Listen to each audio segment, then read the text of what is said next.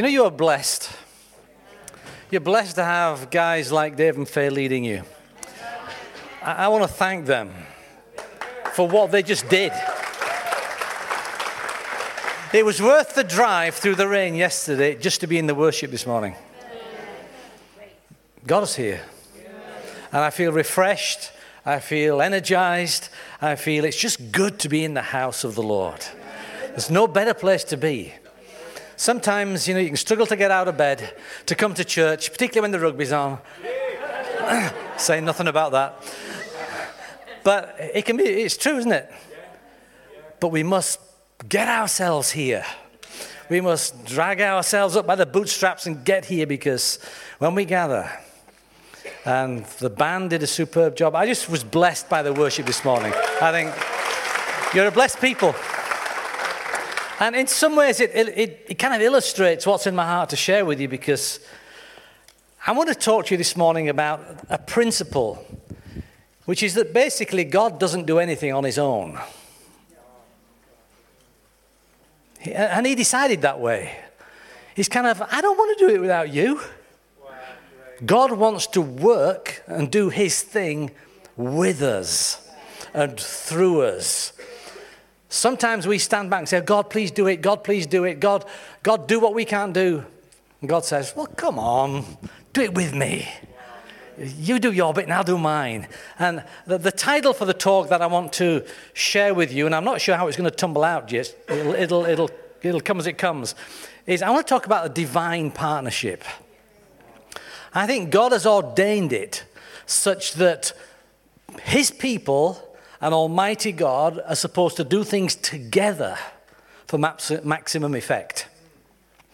You know as well as I do that, uh, or many of you do, that um, God's always had an address in this world, right? He, he always has. From the very creation, He's always had kind of a, a contact point, a reference point, a, a, place people could go who were searching and, and seeking if they were inquiring about relationship with Him. And in the Old Testament, if you cast your mind back, it first was a, it was like a tent. It was this thing called the tabernacle, which was a portable worship structure that Israel, God's people at that time, would, they, they, were nomadic and they would decamp and move to the next place. And the first thing they did was they put the tabernacle up. They got God, you know, in position, and then they camped around God. And they were structured in a square with, with the tabernacle in the center. And it was just a, a picture that God's desire has always been to have an address right at the heart of his people. Eventually, when those nomadic years came to an end and they became a settled nation and they had a capital city, Jerusalem, they built a temple right in the center of the nation. And the idea was as a nation, as a people, where, where's God live? You know, how do, we, how do we worship God? Where do we go to be with God? You go to the temple, go to Jerusalem, and there you'll find him represented by the Ark of the Covenant in the Holy of Holies. And it's a picture that God has always wanted to be right at the heart of his people. There's not a gulf between us, there's proximity, there's, there's closeness.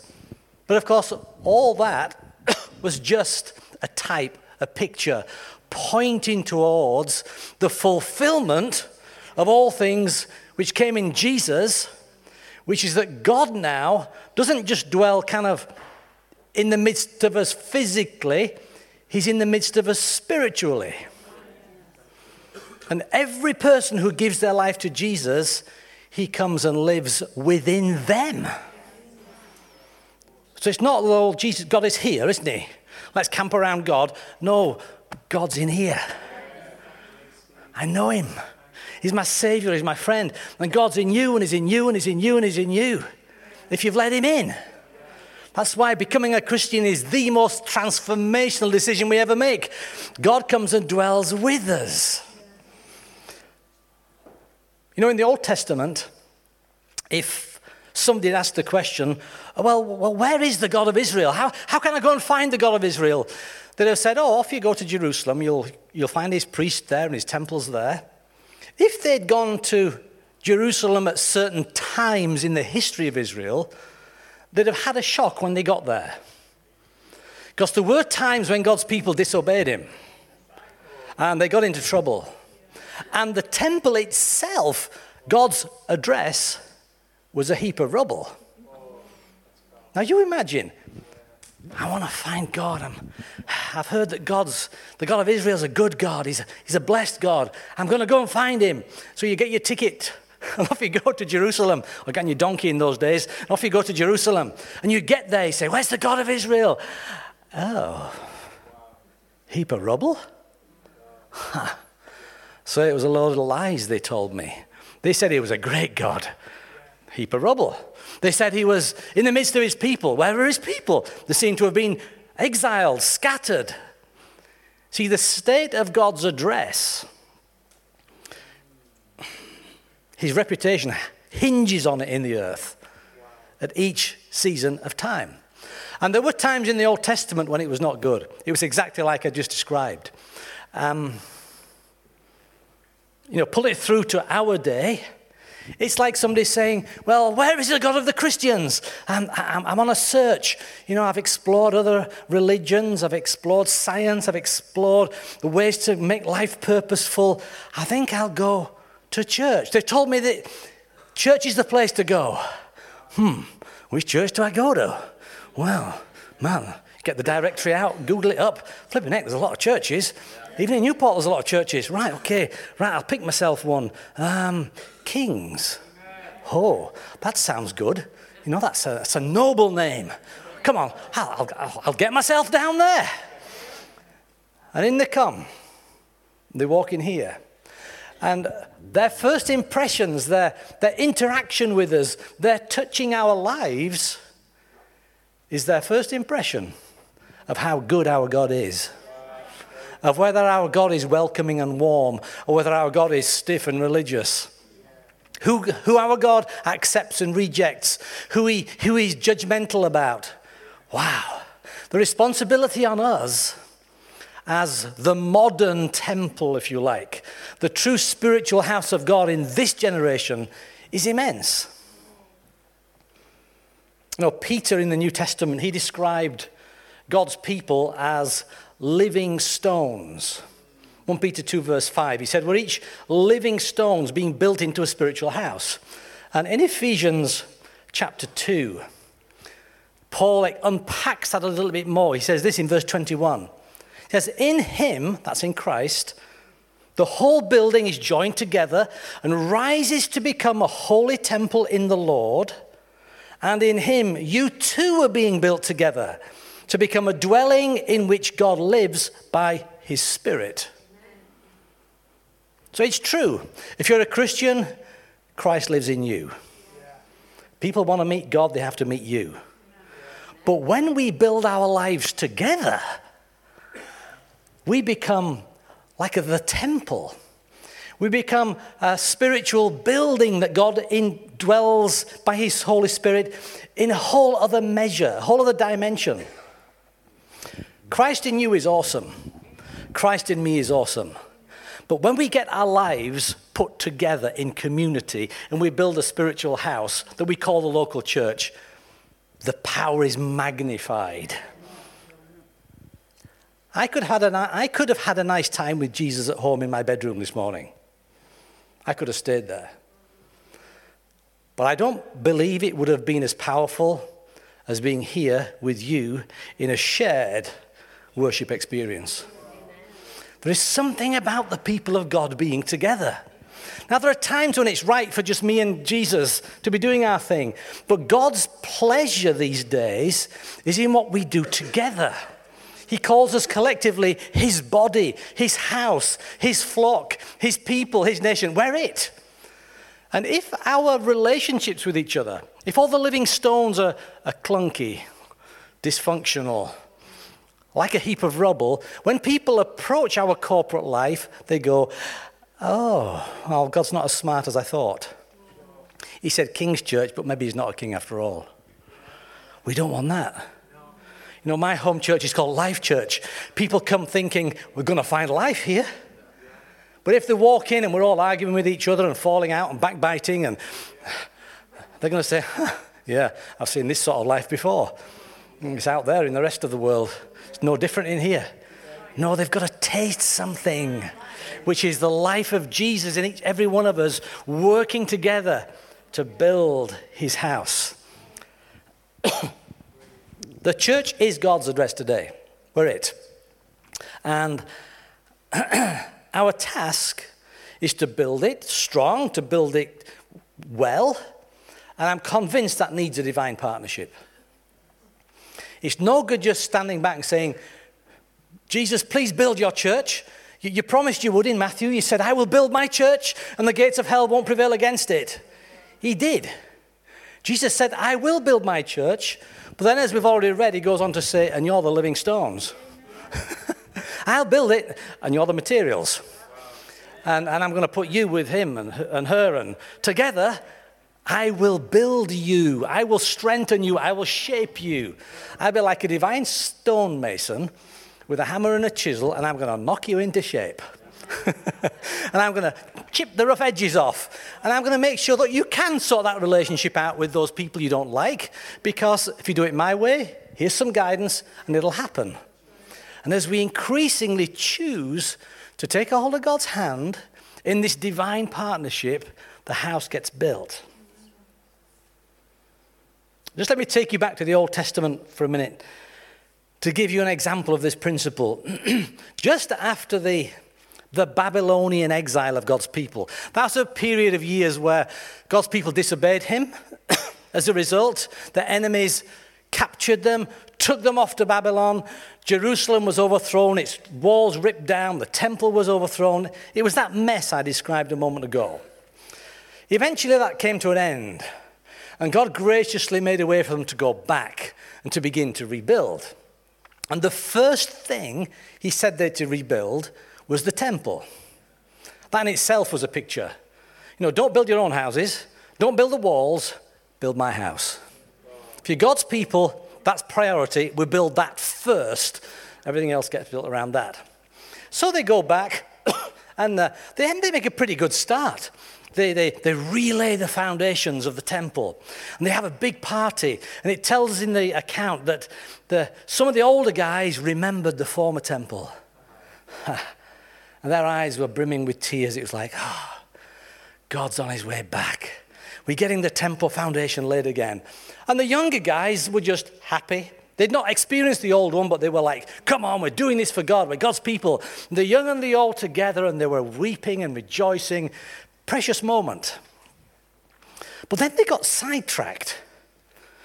A bit of resistance came their way, and things stalled, and they, they, they decided, well, maybe, hmm, maybe now isn't the time to build a temple. Tell you what, I'll get, I'll get, my, I'll get my place sorted out first and I'll, I'll make sure I get my house sorted out. And oh, yeah, and we better put an extension on because the kids are coming to live with us. And uh, oh, yeah, now I've got an extra donkey, so I better build a little paddock. And they got preoccupied with their own stuff rather than God's house. So God did what he always did back in those days. He sends a prophet to sort them out. Somebody with a thus saith the Lord message to give them a kick in the proverbial pants. And that, that the guy was Haggai. And if you read Haggai's little book, it's basically that situation that where God sends him and says, Tell them to get cracking, get building again. Haggai chapter 1, verse 2 says this This is what the Lord Almighty says.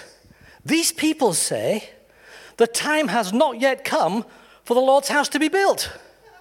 And God's saying, well, What's going on? Do you mean it's not time?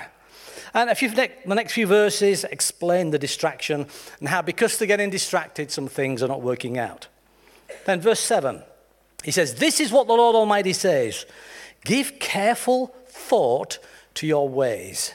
Now go up to the mountains, bring down timber, and build the house, so I may take pleasure in it and be honored, says the Lord. It was just a, a God's desire to see his house built. And I think he has the same desire today. It resonates through time saying, no, this is the time to build a house. The Lord wants his house built, and he wants it built in a way which will bring him honor and in a way that he can take pleasure in. Know, God takes pleasure in every individual who responds to the message of the kingdom. God takes pleasure in that. The moment you were saved, there was a party in heaven. God enjoyed it. God took pleasure in it. Every time a sinner repents, the angels rejoice. There's a party in heaven. But that's a moment. What happens next? I believe God's ongoing pleasure, He doesn't just park there and go, ha ha, they're saved. Way, they're saved. His ongoing pleasure is what you're going to do now you're saved. And his ongoing pleasure is to do with how we build his house, how together we build our lives to be this spiritual temple. As it says here, go up to the mountains, bring down timber, and build a house so I may take pleasure in it. He's always, take, he's always taken pleasure in what we build with him and for him the lives we build with Him and for Him, the families we build with Him and for Him, the businesses we build with Him and for Him. God takes pleasure in that. Yep, your salvation's in the bank, you're on your way to heaven. Yoo-hoo! But I want God to smile on my life today. I want to feel, Steve, I just love the way you live in your life. I love the way you're raising them kids. I love your way that every time you make a mistake, you come back and say sorry and press on again. I, I love the fact that you, you know, you need help. And uh, I want God to take pleasure in what I do for him in helping him build his house. Interesting, isn't it? He says, build a house so I may take pleasure in it and be honored. We build a church for him, not for us. How often do we say, Oh, this is my church? It's my church. You need to come to my church or our church. You need to come to my church. Uh, or our church is, no, we don't say better than your church because we know that's a bit pompous, but we think it inside because we love our churches and we, uh, and it becomes ours. And I remember one time when we made some major shifts to our church back home, and people actually came to us as leaders and said, You've ruined our church because they didn't like the changes we'd made. And we're kind of like, since when's it been your church? I thought we did this for Jesus. He said, I will build my church. All we're trying to do is listen to him because this is a divine partnership we're in, remember? So we want to know what, what is he saying? What does he want us to do? How does he want us to build? And begin to flesh it out. God takes pleasure in his church. It was the joy he saw set before him on the cross. It was lives coming together to represent him and be his address in every community on the planet. So, what the question we have to ask is if God walked into our church today, would he feel pleasure? Would he think, wow, this honors me? would he feel pleasure? Now, you've actually got to, I suppose, answer the question what is it that gives God pleasure? And we won't go off on a tangent here. But in Ephesians 1, verse 9 and 10. You can read it yourselves later. That teaches us that God's good pleasure that He purposed in Christ is to bring everything in heaven and earth together under one head, Christ Jesus. So God's pleasure is universal unity under Christ. He's looking for expressions of that universal unity where He's the head and people come together under His headship. And there's only one place on the earth that that's modeled, and that's the local church. We're his body, he's the head. Churches are what he smiles on, our collective life. That's why I think disconnected Christians, people who say, Well, I believe in God, but no, I can't do with church, they're not bringing pleasure to Jesus. He wants them part of the body, He wants them building, working together in this divine partnership. You know, when God walks up and down the aisles and just sort of spies down the aisles when we're in the worship, or when God sort of pops in during the worship practice on whatever night of the week it is, or drops into the Your Connect group and he just sort of sits in a corner and watches, I hope he's feeling pleasure.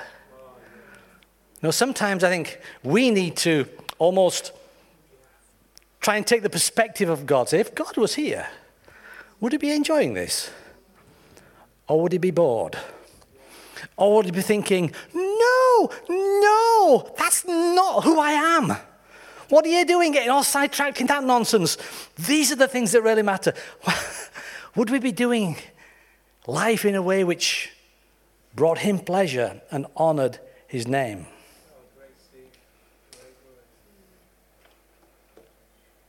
Walk through your church and think like God. Now, answering the question, does this bring, pleasure? Does it honor God? can be, can be big questions, but it takes honesty, it takes courage. But more importantly, I want you to see something else from this verse in Haggai 1:8, where God encourages them to get on with the building. It takes hard work. Because look what God said in 180. He said, Go up to the mountains and bring down timber and build a house so I can take pleasure in it and be honored. Go up into the mountains and bring down timber? That sounds like hard work. It means there's a climb. Go up. You know, get yourselves out there. Go up the mountain. Go chop trees down. You know, stick them on your shoulders or on a cart. Drag them back down. Work on the timber. Get the building materials. Hard work. You know, we can only build with the raw materials we're willing to go out and get. Now, what are the raw materials for building church? People. You're a living stone if you love Jesus today. But we do life with a lot of dead stones. We do, we do life in the quarry. And, and part of our mission Part of the reason we're in the world is to help dead stones come to life. To sort of to, to blast more stones out of the quarry of this world so that they can be brought into this building project, this spiritual building project, and the divine stonemason can get to work on them. And together with him, we shape one another's lives to build the spiritual temple that he dwells in by his Holy Spirit. That's flipping hard work. you know, the modern equivalent of go up to the mountains and get timber and chop it down, a modern equivalent is go make some friends of sinners. Go, go and do some good to all men. Have an open heart. Befriend people. Be willing to have the conversation. Be willing to bring them to some events at church. Be, be willing just to bless them to, to show the love of Christ to them. Be willing to model the Christ life, even when sometimes they take, make fun of you or take pot shots at you. Uh, it can be hard work.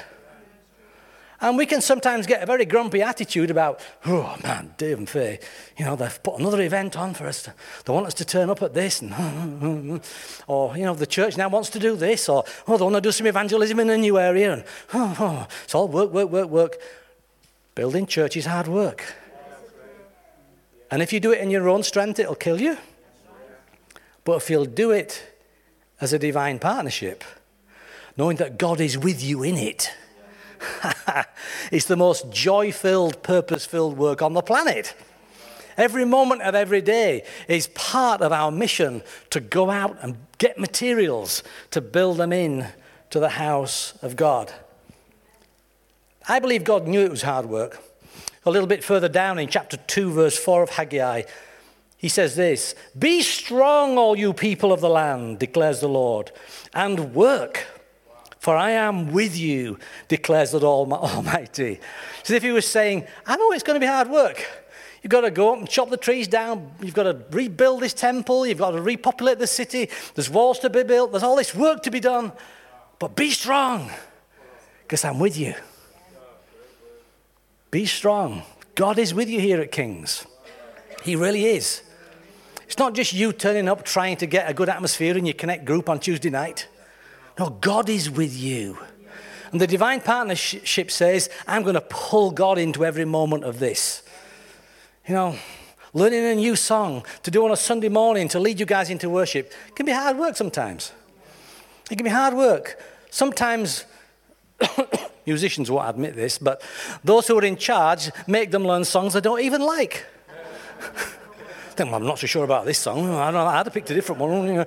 We have all our human attitudes and behaviors, and uh, we've got to remember every moment of the way it's hard work, But come on, let's be strong because God's with us.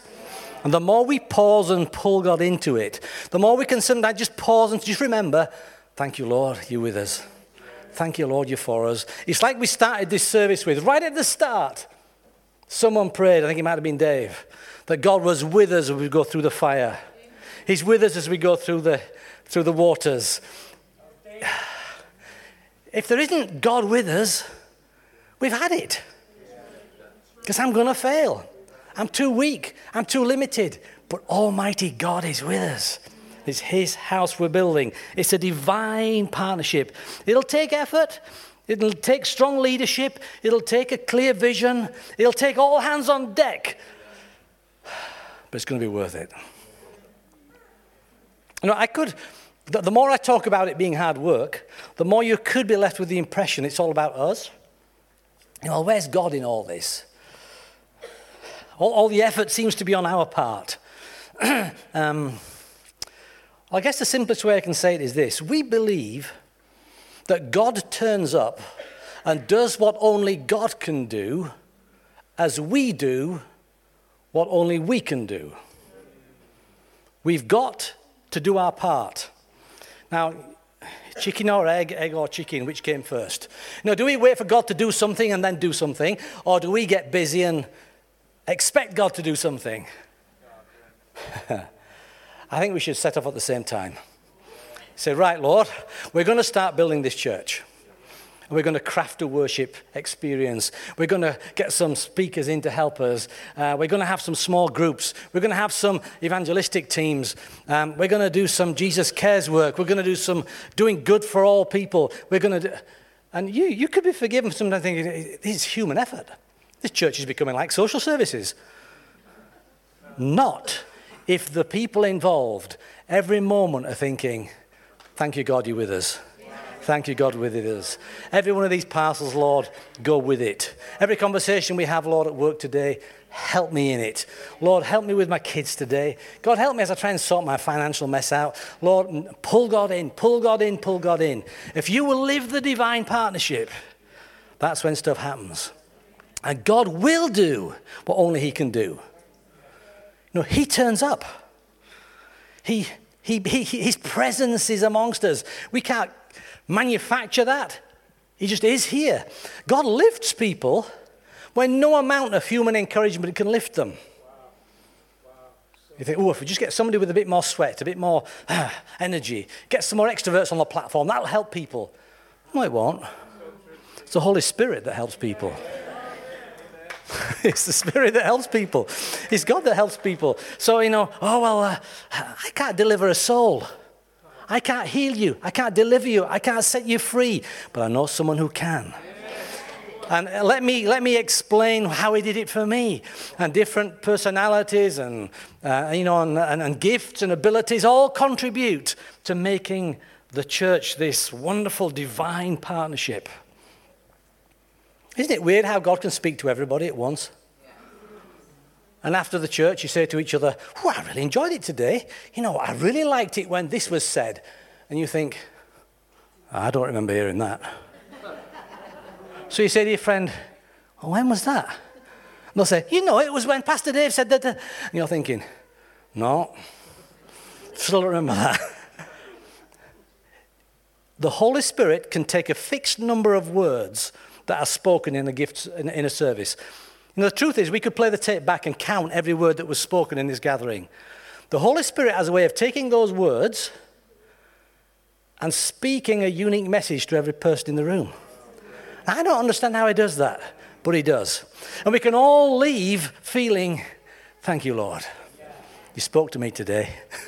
Thank you, Lord, you encouraged me today. Thank you, Lord, for you just give me some wisdom and direction today because it's deeply personal. It's deeply relational, isn't it?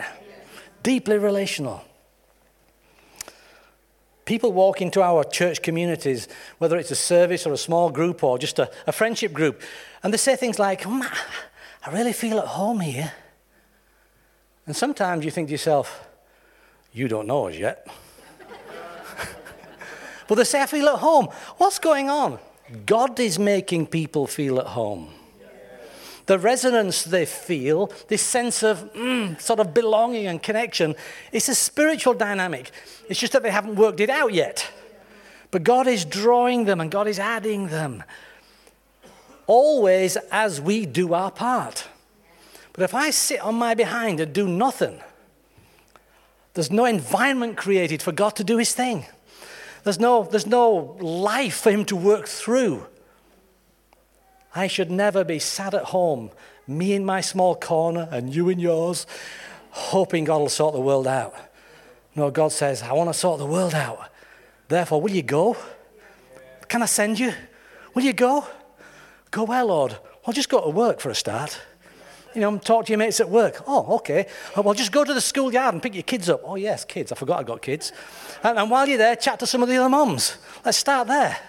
Okay, well, well, I've got half a day a week, nothing to do. Well, go down Jesus Cares and do a bit of volunteering. Uh, just do something. And as you get mobile, as you get active, God works with you. And you become part of this wonderful divine partnership. Now, I've been a pastor for years, and we work very hard on what we do. Uh, I can remember sitting in meetings with, with uh, you know, volunteer team leaders and some of the staff say, we, we need our welcome to be right in this church. You know, we want people to feel instantly welcome, so we need the right people on the door. We don't want grumpy people on the door, we need happy people on the door, right? Yeah, okay, right, well, we'll get some happy people on the door. Then we, we, they need to know how to find a seat and yeah, when we do communion, it needs to be handed out. And yeah, yeah, yeah. When it's cold, they need to know where to put the coats when they come in, or, or do they put them anywhere? And it needs to feel warm, and the coffee needs to be good. Yeah. Mm. And we think through our welcome. And we're doing that. Human endeavor, human creativity. But we're doing it in divine partnership, believing that Jesus is smiling on it, going, That's cool, guys. That's just the way I'd have welcomed them. You know, if you're part of the host team here, Jesus smiles on you. And he says, Hey guys, come on. That's just the way I'd have welcomed them. That woman that you weren't sure whether to give her a hug or not, but then you did, and it made her a little bit weepy, that's what I'd have done. I'd have hugged her too. You know, the, those people that, we're going to find it hard to interface, yeah, Jesus smiles on it. Our welcome. We work hard on our worship. We've referenced the worship team a bit this morning. I think, you know, worship is a fragrant offering. And I like to think that God receives our worship. And he breathes it in and, he, and it makes him smile. He doesn't go, oh, Lord, it's that King's crowd again. Oh, where, where the Hillsong again? no. He, our worship goes up all the different churches, all the representations of his body on the earth. And God smiles, goes, Listen at the heart of my people. These are people who know they're saved, who are glad they're saved, who, who want me to be involved in their lives every day. You know, we work hard to make sure that the, the preaching's good and the, there's, there's good order in the services and children are looked after and there's safeguarding in place and we do all this stuff and God's thinking, well done, guys. I know it's hard work sometimes, but it's just the way I'd have done it in your generation. It's what's appropriate for your time and for your day and for your people and for your community. Our inclusiveness, our willingness to help people. It's hard work including people because some people are hard work. Are they not? think, oh, this, we'll invite this lady to our small group, to our connect group. And when you get this lady there, she's a little bit rebellious or grumpy or has a bad attitude, and you think, hmm, I wish I hadn't invited her now. I mean, she's hard work. Well, you were hard work once. Go on, you've got to admit it, you were. We've all been hard work to someone at some point in our journey, but someone stuck with us long enough to keep loving us, to keep drawing us in, to keep just working on the process and Jesus was smiling, saying, Well done, guys. I'd have included them as well. I'd, I'd have stuck with them the extra mile like you've done. Well done. I think where God looks down and sees churches willing to help others, he goes, Ooh, here's an opportunity. I can send people there because they'll actually get help. It's a tragedy when people go to church and don't find the help they, they need. I know we can't do all things for everybody, but we have to do our best. And God knows what we're good at. He knows our heart. He knows what we can offer. And He has a way of getting the right people to us. He will send people who don't even know they're being sent to bump into you at work and at home and in the street in the week and on a Sunday morning. He'll send people because He knows if I can just get them to that King's crowd, they'll be helped.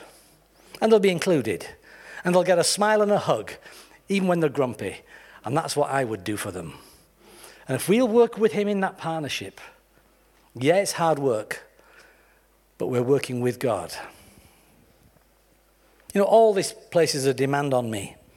and um, we haven't got time to go off on one about the demand, but it demands I'm present that I'm here. I do pray. Make a commitment to be here. Even on the weeks when you don't feel like it. When you, when you feel like oh, it's hard work, yes, it's hard work, but God smiles. God's with you. He'll strengthen you as you work hard. Be strong. You know, be involved. Don't be passive. Don't, don't be a spectator. Get involved. You know, do something to carry some weight and to, to help us in the process. Churches only, are only as strong as the volunteer army. A building's only as strong as every stone that's in it. And this church is only as strong as every stone that's in it. So play your part. Get involved. Don't be passive. Be a volunteer. Serve. Get engaged. You know, be interested in the other people. Um, put yourself in. Give your time, your money, whatever. You know, you, you know what I'm saying. It's a divine partnership. It's not a divine cop out. It's like, well, we cop out, God does it all. We stay at home and pray in our room, God will reach the world. No, the world will go to hell. Because God has chosen to work with us and through us. It's a massive responsibility. And it does involve work, but boy, it makes life worth living. Every life that's changed, every little step of progress we see people making, every key of freedom found, it does something for you that no other environment can do for you. It is all about people building God's house in partnership with Him. I conclude with this. If you keep reading Haggai, eventually the people get back on track and they start to rebuild and so on. In chapter 2, verse 6, God says this This is what the Lord Almighty says In a little while, I will once more shake the heavens and the earth, the sea and the dry land.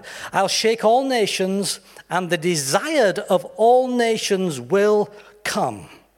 And I will fill this house with glory, says the Lord. So he was promising them if you will go up to the mountains and get your timber and build my house, build it in a way that I can be honored by and take pleasure in. And then he says, Be strong, come on, work hard.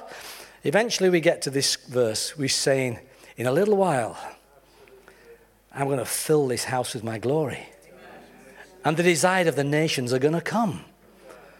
The two things we keep praying for, the two things we all want. We want people to come, people of all nations to come, and when they come, we want the house to be filled with God's glory. Not just with our razzmatazz or our hype or our best efforts. No, we want it to fill with God's glory. We want them to walk in here and meet us and go, wow, surely God is in this place. Not, wow, oh, Dave is such a lovely pastor. No, surely God is in this place. Oh, the welcome team is so lovely in this church. Yeah, they are, but God is in this place. Oh, that band, they're so anointed. Know, no, God is in this place. We don't make it about people, about functions, about tasks. It's about God being in this place. And He promises nations will come to the house and it'll be filled with His glory if they'll get busy, go get the timber, build the house, work with Him, work hard. And it's exactly the same in our day. God says, I'm going to fill this place with my glory. You ain't seen nothing yet, kings. Some of you are old and you've got long memories, and it's easy to hark back to the good old days. I'm one of you in my home setting. I do it all the time. It's like, oh, I remember 20 years ago, 30 years ago, heck, 40 years ago. The years go by. We're alive now. And the promise still stands. The promise is good. God says, I'll fill this house with my glory if you're willing to work with me.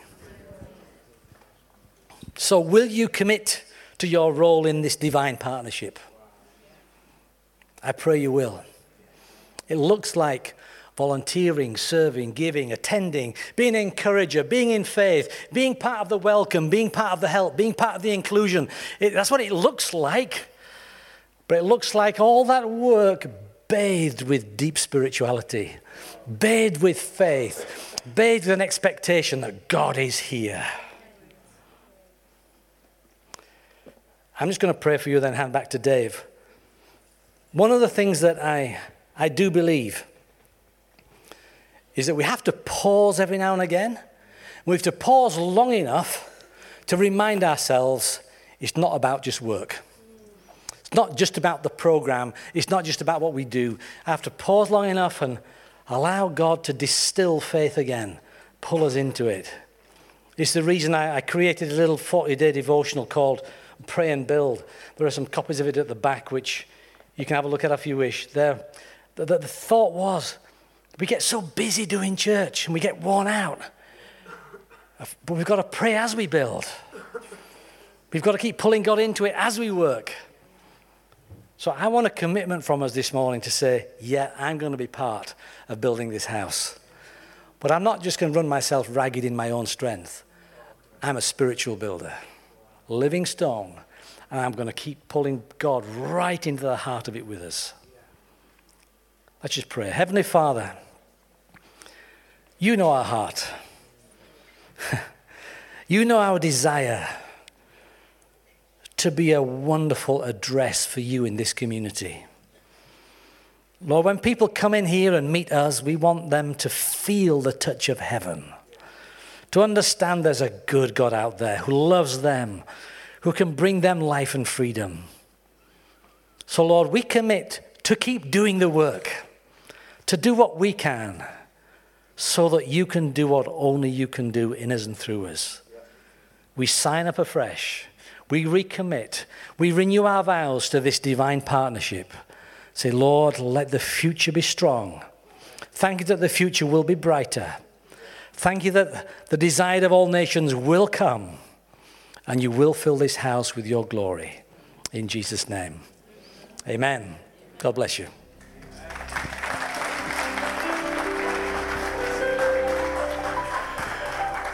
Wow. What an amazing word. Absolutely incredible, incredible word, Steve. Thank you so much for that. And you know, as we prayed this morning, maybe you know, the Holy Spirit spoke to your heart as to what you can be involved in, in building this house at this time. And maybe you want to chat to one of us about that. You can see us at the connection point at the end of the service, or you can chat to me or Faye anytime. Or it may be, you know, in the weeks to come, Steve's word. The Holy Spirit will remind you of that. There is much work to be done. There is much much commitment to be given. But like Steve said, the joy, the reward of knowing that Jesus, his pleasure and his favor is upon us as we serve him and serve one another and serve the communities that we, we're seeking to reach. That makes it all worthwhile. It really does. I want to pray right now. You know, Steve spoke about the temple and about God inhabiting the tabernacle, the temple, and about God inhabiting our heart. Maybe today you've in this place and you've never asked Jesus to come into your life. Steve's message was all about that, so clearly spoken about God living in us. It's incredible that Jesus. I find it amazing that Jesus would actually want to live in my life. I know my life better than anybody else. And you know, sometimes I don't want to live in my life myself. But you know what? Jesus loves us so much. He loves me, He loves you, and He looks at our lives in a way that we would never envisage. He loves us so deeply. And right now, I'm going to give you an opportunity to pray and ask Jesus into your heart. And do you know what's going to happen? When you whisper these words, you're going to repeat them after me. Something wonderful is going to happen. A miracle is going to actually take place. And you're going to, you're going to, I don't know how Jesus does it, none of us do, but he comes to live in our hearts. And the wonderful thing is, he never leaves. He doesn't treat your heart like a hotel, he doesn't treat it like a hostel. He makes it his home, his abode, his temple. So you're going to say a little prayer right now that's going to have a huge effect on your life. Few words believed from your heart right now. It's going to have a massive effect, not just on your life here today and, and f- whilst you're living on this earth. This prayer, this invitation that you're going to ask Jesus, when you ask Jesus to come into your heart, it's going to span for all eternity. You're going to pray, and a miracle is going to happen right now. I want you to pray with me. You don't have to feel embarrassed. Nobody's going to ask you to lift your hand up, or nobody's even going to know that you're going to pray this prayer except you and God. And then maybe some friends you're going to tell, or you're going to let us know in the weeks to come. But something's going to happen right now because you're going to ask Jesus, and He's going to come and He's going to give you the peace that you've been searching for and the love that you're longing for. Pray this prayer, repeat it simply after me, quietly.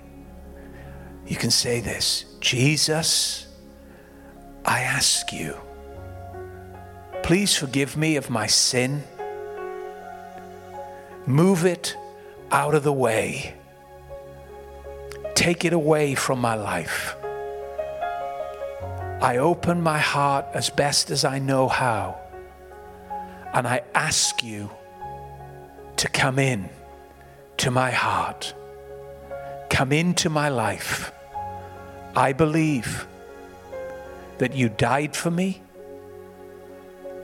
I believe that you rose from the dead. And I ask you right now to make me a child of the Father. Amen. Lord, thank you right now for new birth. All things passing away, behold, all things becoming new, just as you have said and declared it. We thank you for it in Jesus' name. And all God's people said, Amen. Just before we go, we're going to give you an opportunity to give right now. And uh, hasn't Steve been an amazing blessing this morning? We're going to bless him as God's people. Do you know? Listen, why don't you, in this in this week ahead and weeks to come, why don't you listen again? To that message. If one of your friends weren't here today because they were watching the rugby, the little Tinkers, did anybody know? Did Wales win? Oh, don't, don't say anything. Don't, Anne wants to watch the highlights later. they were worshipping at home, worshipping another God, the little tinkers. but listen, if somebody wasn't here, right, because they were watching the rugby, say, hey, listen, why don't you watch? Why don't you watch that um, that that that preach that that Steve gave, and and encourage them? you know, you can you can catch up on the on the highlights through the podcast or or YouTube. My head went then to rugby. Now I'm, I'm thinking. lost my thought. But listen, just encourage somebody that's not here this morning for various reasons. that is a word. That is such a great word with great substance for us to really take hold of. The stewards are going to, or the welcome team are going to wait on you. And uh, once you've given, Listen, let's stand to sing. God bless you. Have a great week. Let's go out with joy from this place and win the world that's around us in Jesus.